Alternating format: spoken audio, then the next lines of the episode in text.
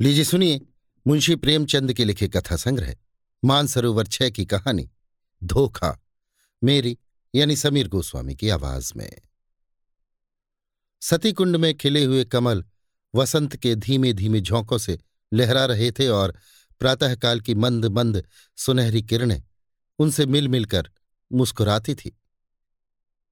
राजकुमारी प्रभा कुंड के किनारे हरी हरी घास पर खड़ी सुंदर पक्षियों का कलरव सुन रही थी। उसका कनकवर्ण तन इन्हीं फूलों की भांति दमक रहा था। मानो प्रभात की साक्षात सौम्य मूर्ति है, जो भगवान अंशुमाली के किरण करों द्वारा निर्मित हुई थी। प्रभा ने मौलसिरी के वृक्ष पर बैठी हुई एक श्यामा की ओर देखकर कहा, मेरा जी चाहता है कि मैं भी एक चिड़िया होती। उसकी सहेली उमा ने मुस्कुराकर पूछा, क्यों? प्रभा ने कुंड की ओर ताकते हुए उत्तर दिया, वृक्ष की हरी भरी डालियों पर बैठी हुई चहचहाती, मेरे कलरव से सारा बाग गूंज उठता। उमा ने छेड़कर कहा, नौगढ़ की रानी ऐसी कितनी पक्षियों का गाना जब चाहे सुन सकती है? प्रभा ने संकुचित होकर कहा, मुझे नौगढ़ की रानी बनने की अभिलाषा नहीं है। मेरे लिए किसी नदी का सुनसान किनारा चाहिए। एक वीणा और ऐसे ही सुंदर सुहावने पक्षियों के संगीत की मधुर ध्वनि में मेरे लिए सारे संसार का ऐश्वर्य भरा हुआ है। प्रभा का संगीत पर अपरिमित प्रेम था। वो बहुधा ऐसे ही सुख स्वप्न देखा करती थी। उमा उत्तर देना ही चाहती थी कि इतने में बाहर से किसी के गाने की आवाज़ आई। कर गए थोड़े दिन की प्रीत। प्रभा ने एकाग्र मन होकर सुना और अधीर होकर कहा, बहन, इस वाणी में जादू है। मुझसे अब बिना सुने नहीं रहा जाता। इसे भीतर बुला लाओ उस पर भी गीत का जादू असर कर रहा था। वो बोली, निस्संदेह ऐसा राग मैंने आज तक नहीं सुना। खिड़की खोलकर बुलाती हूँ।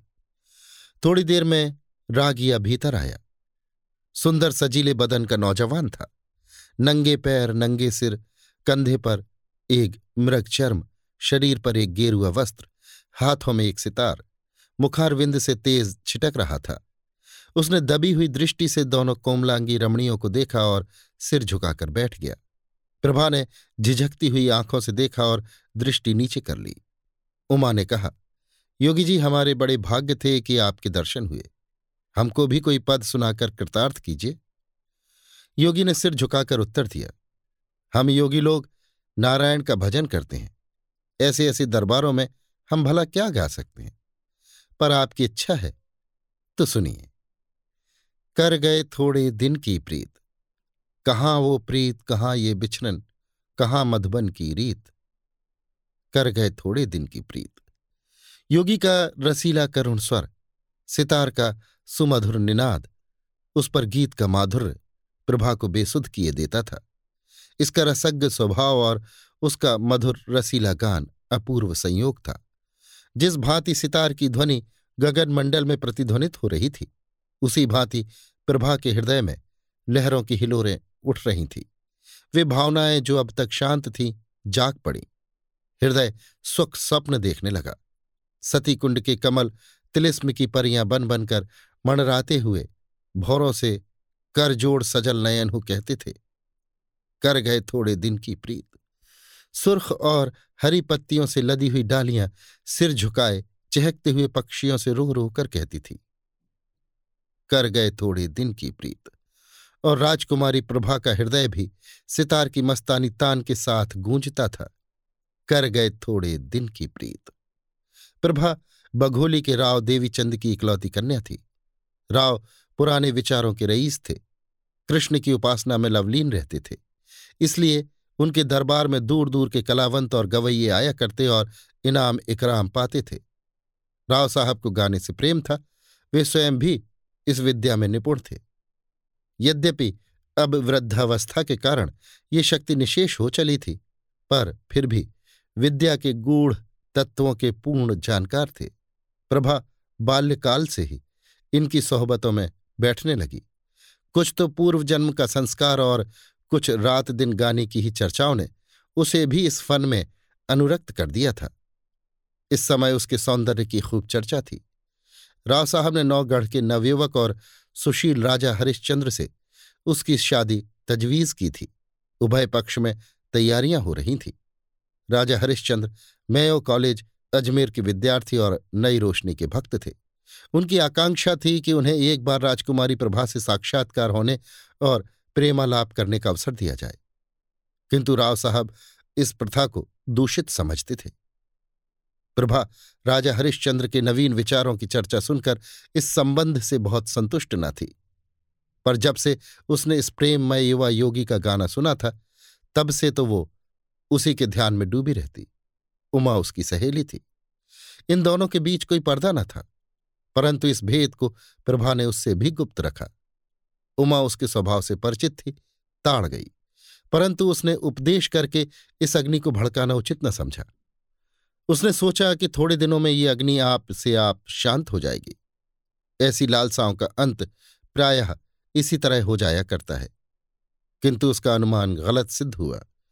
योगी की वो मोहनी मूर्ति कभी प्रभा की आँखों से न उतरती। उसका मधुर राग प्रतिक्षण उसके कानों में गूंजा करता। उसी कुंड के किनारे वो सिर झुकाए सारे दिन बैठी रहती। कल्पना में वही मधुर हृदयग्राही राग सुनती और वही योगी की मनोहारणी मूर्ति देखती। कभी कभी उसे ऐसा भास होता कि बाहर से ये आवाज़ आ रही है। वो चौंक पड़ती और तृष्णा से प्रेरित होकर वाटिका की चहार दीवारी तक जाती और वहाँ से निराश होकर लौट आती। फिर आप ही विचार करती, ये मेरी क्या दशा है? मुझे ये क्या हो गया है? मैं हिंदू कन्या हूँ। माता पिता जिसे सौंप दें, उसकी दासी बनकर रहना धर्म है। मुझे तन मन से उसकी सेवा करनी चाहिए। किसी अन्य पुरुष का ध्यान तक मन में लाना मेरे लिए पाप है। आह, ये कलुषित हृदय लेकर मैं किस मुँह से पति के पास जाऊँगी? इन कानों से क्यों प्रणय की बातें सुन सकूँगी, जो मेरे लिए व्यंग से भी अधिक कर्णकटु होंगी? इन पापी नेत्रों से वो प्यारी प्यारी चितवन कैसे देख सकूँगी, जो मेरे लिए वज्र से भी हृदय भेदी होगी? इस गले में वे मृदुल प्रेम बाहु पड़ेंगे, जो लोह दंड से भी अधिक भारी और कठोर होंगे। प्यारे तुम मेरे हृदय मंदिर से निकल जाओ। ये स्थान तुम्हारे योग्य नहीं। मेरा वश होता तो तुम्हें हृदय की सेज पर सुलाती, परंतु मैं धर्म की रस्सियों में बंधी हूँ। इस तरह एक महीना बीत गया। ब्याह के दिन निकट आते थे और प्रभा का कमल सा मुख कुमलाया जाता था। कभी कभी विरह वेदना एवं विचार विप्लव से व्याकुल होकर उसका चित्त चाहता कि सती कुंड की गोद में शांति लूँ। किंतु राव साहब इस शोक में जान ही दे देंगे। ये विचार कर वो रुक जाती। सोचती, मैं उनकी जीवन सर्वस्व हूँ। मुझे अभाग्नि को उन्होंने किस लाड़ प्यार से पाला है? मैं ही उनके जीवन का आधार और अंतकाल की आशा हूँ। नहीं, यो प्राण देकर उनकी आशाओं की हत्या न करूँगी। मेरे हृदय पर चाहे जो बीते, उन्हें न कुढ़ाऊँगी। प्रभा का एक योगी गवैये के पीछे उन्मत्त हो जाना कुछ शोभा नहीं देता। योगी का गान तानसेन के गानों से भी अधिक मनोहर क्यों न हो? पर एक राजकुमारी का उसके हाथों बिक जाना हृदय की दुर्बलता प्रकट करता है। राव साहब के दरबार में विद्या की, शौर्य की और वीरता से प्राण हवन करने की चर्चा न थी। यहाँ तो रात दिन राग रंग की धूम रहती थी। यहाँ इसी शास्त्र के आचार्य प्रतिष्ठा के मसनत पर विराजित थे और उन्हीं पर प्रशंसा के बहुमूल्य रत्न लुटाए जाते थे। प्रभा ने प्रारंभ ही से इसी जलवायु का सेवन किया था और उस पर इनका गाढ़ा रंग चढ़ गया था। ऐसी अवस्था में उसकी गान लिप्सा ने यदि भीषण रूप धारण कर लिया तो आश्चर्य ही क्या है? शादी बड़ी धूमधाम से हुई। राव साहब ने प्रभा को गले लगाकर विदा किया। प्रभा बहुत रोई। उमा को वो किसी तरह छोड़ती न थी।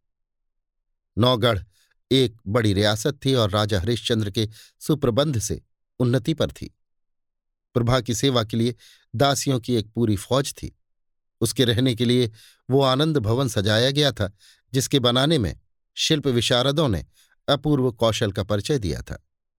श्रृंगार चतराओं ने दुल्हन को खूब संवारा। रसीले राजा साहब अधरामृत के लिए विवल हो रहे थे, अंतपुर में गए।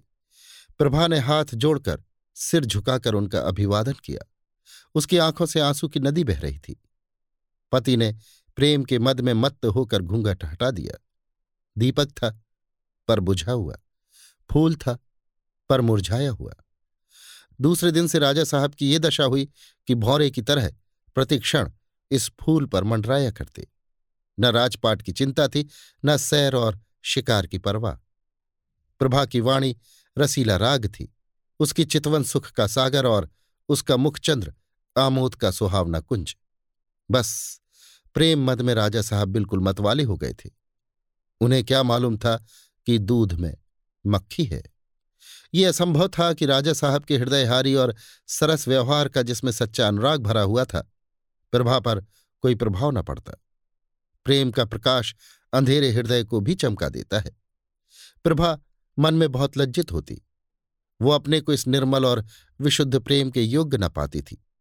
इस पवित्र प्रेम के बदले में उसे अपने कृत्रिम, रंगे हुए भाव प्रकट करते हुए मानसिक कष्ट होता था। जब तक राजा साहब उसके साथ रहते, वो उनके गले लता की भांति लिपटी हुई घंटों प्रेम की बातें किया करती। वो उनके साथ सुमन वाटिका में चुहल करती, उनके लिए फूलों का हार गूंथती और उनके गले में हाथ डालकर कहती, प्यारे देखना, ये फूल मुरझा ना जाए, इन्हें सदा ताज़ा रखना। वो चांदनी रात में उसके साथ नाव पर बैठकर झील की सैर करती और उन्हें प्रेम का राग सुनाती। यदि उन्हें बाहर से आने में जरा भी देर हो जाती तो वो मीठा मीठा उलाहना देती, उन्हें निर्दय तथा निष्ठुर कहती। उनके सामने वो स्वयं हंसती। उनकी आँखें हंसती और आँखों का काजल हंसता था। किंतु आह जब वो अकेली होती, उसका चंचल चित्त तोड़कर उसी कुंड के तट पर जा पहुँचता। कुंड का वो नीला नीला पानी उस पर तैरते हुए कमल और मौल की वृक्ष पंक्तियों का सुंदर दृश्य आँखों के सामने आ जाता। उमा मुस्कुराती और नजाकत से लचकती हुई आ पहुँचती।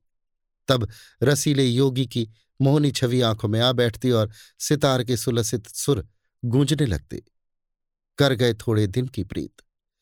तब वो एक दीर्घ निश्वास लेकर उठ बैठती और बाहर निकलकर पिंजरे में चहकते हुए पक्षियों के कलरों में शांति प्राप्त करती। इस भांति ये स्वप्न तिरोहित हो जाता। इस तरह कई महीने बीत गए। एक दिन राजा हरिश्चंद्र प्रभा को अपनी चित्रशाला में ले गए। उसके प्रथम भाग में ऐतिहासिक चित्र थे। सामने ही शूरवीर महाराणा प्रताप सिंह का चित्र नज़र आया।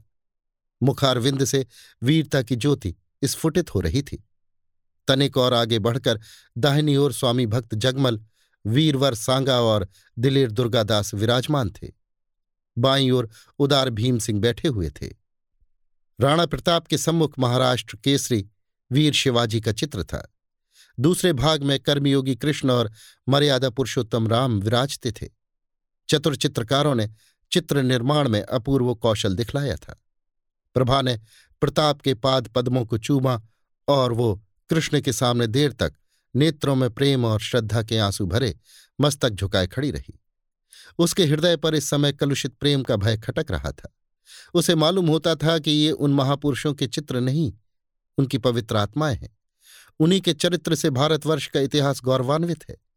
वे भारत के बहुमूल्य जातीय रत्न, उच्च कोटि के जातीय स्मारक और गगनभेदी जातीय तुमुल ध्वनि हैं। ऐसी उच्च आत्माओं के सामने खड़े होते उसे संकोच होता था।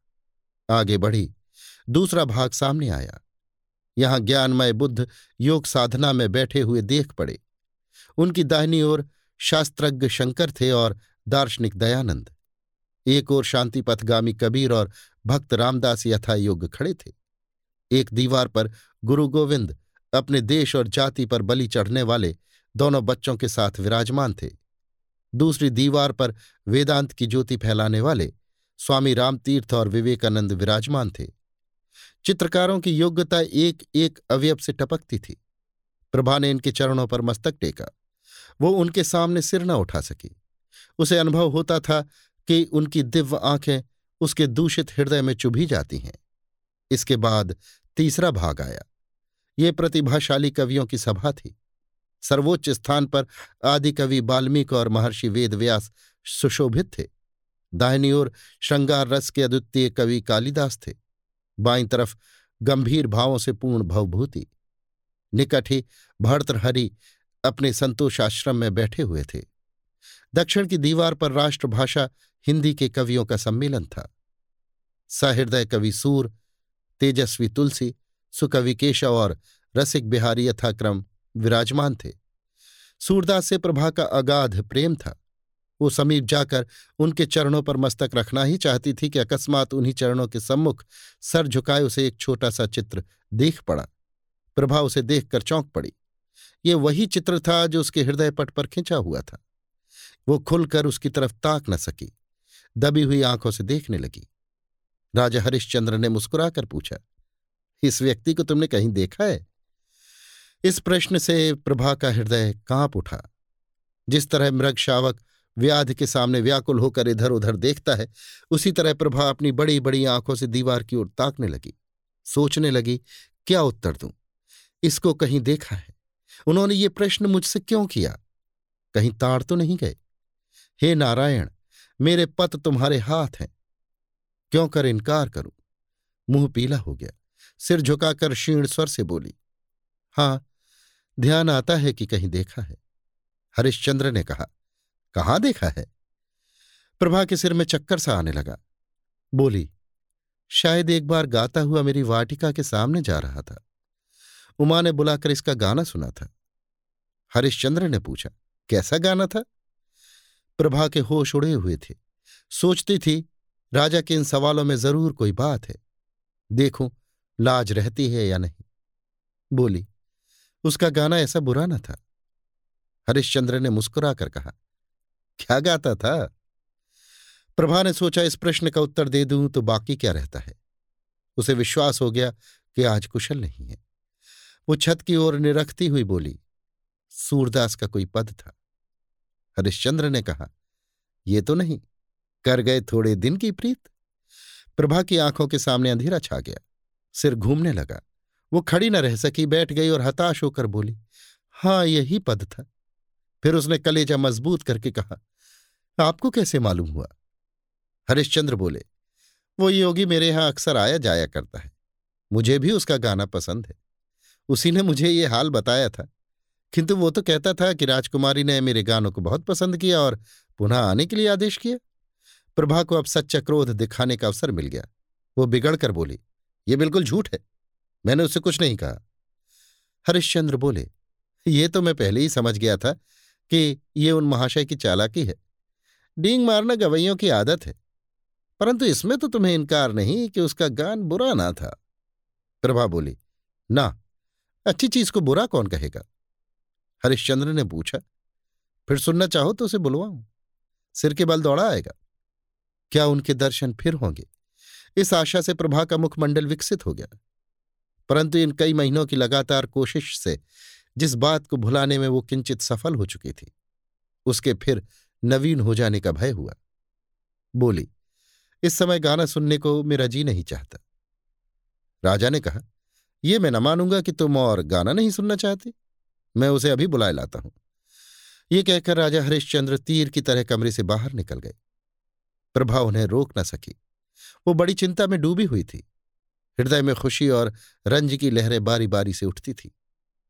मुश्किल से दस मिनट बीते होंगे कि उसे सितार के मस्ताने सुर के साथ योगी की रसीली तान सुनाई दी। कर गए थोड़े दिन की प्रीत। वही हृदयग्राही राग था। वही हृदय भेदी प्रभाव, वही मनोहरता और वही सब कुछ जो मन को मोह लेता है। एक क्षण में योगी की मोहनी मूर्ति दिखाई दी। वही मस्तानापन, वही मतवाले नेत्र, वही नयनाभिराम देवताओं का सस्वरूप मुखमंडल पर मंद मंद मुस्कान थी। प्रभा ने उसकी तरफ़ सहमी हुई आँखों से देखा। एकाएक उसका हृदय उछल पड़ा। उसकी आँखों के आगे से एक पर्दा हट गया। प्रेम विवल हो उठा। आँखों में आँसू भरे वो अपने पति के चरणार विंदों पर गिर पड़ी और गदगद कंठ से बोली, प्यारे प्रियतम, राजा हरिश्चंद्र को आज सच्ची विजय प्राप्त हुई। उन्होंने प्रभा को उठाकर छाती से लगा लिया। दोनों आज एक प्राण हो गए। राजा हरिश्चंद्र ने कहा, जानती हो मैंने ये स्वांग क्यों रचा था? गाने का मुझे सदा से व्यसन है और सुना है, तुम्हें भी इसका शौक है। तुम्हें अपना हृदय भेंट करने से प्रथम एक बार तुम्हारा दर्शन करना आवश्यक प्रतीत हुआ। और उसके लिए सबसे सुगम उपाय यही सूझ पड़ा। प्रभा ने अनुराग से देखकर कहा, योगी बनकर तुमने जो कुछ पा लिया, वो राजा रहकर कदापि ना पा सकते। अब तुम मेरे पति हो और प्रियतम भी हो। पर तुमने मुझे बड़ा धोखा दिया और मेरी आत्मा को कलंकित किया। इसका उत्तरदाता कौन होगा? अभी आप सुन रहे थे मुंशी प्रेमचंद के लिखे कथा संग्रह मानसरोवर छह की कहानी, धोखा। मेरी यानी समीर गोस्वामी की आवाज़ में।